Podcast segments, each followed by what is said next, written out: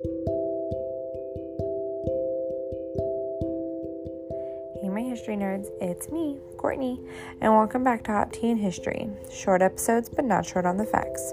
So grab your tea and let's talk about what historical event took place on June 19th. Today we're going back to 1953 when Julius and Ethel Rosenberg are executed for espionage.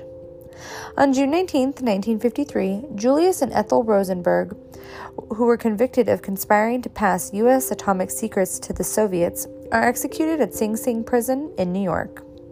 Both refused to admit any wrongdoing and proclaimed their innocence right up to the time of their deaths by electric chair. The Rosenbergs were the first U.S. citizens to be convicted and executed for espionage during peacetime, and their case remains controversial to this day. Julius Rosenberg was an engineer for the U.S. Army Signal Corps and was born in New York on May 12, 1918. His wife, Ethel Greenglass, who was also born in New York, September 28, 1915, worked as a secretary. The couple met as members of the Young Communist League, married in 1939, and had two sons. Julius Rosenberg was arrested on suspicion of espionage on June 17, 1950, and accused of heading a spy ring that passed top secret information concerning the atomic bomb to the Soviet Union. Ethel was arrested two months later. The Rosenbergs were implicated by David Greenglass, Ethel's younger brother and a former Army sergeant and machinist at Los Alamos, the secret atomic bomb lab in New Mexico. Greenglass, who himself had confessed to providing nuclear secrets to the Soviets through the intermediary, testified against his sister and brother in law in court. He later served 10 years in prison.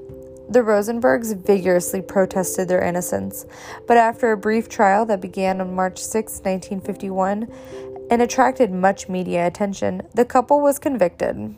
On April 5, 1951, a judge sentenced them to death, and the pair was taken to Sing Sing to await execution.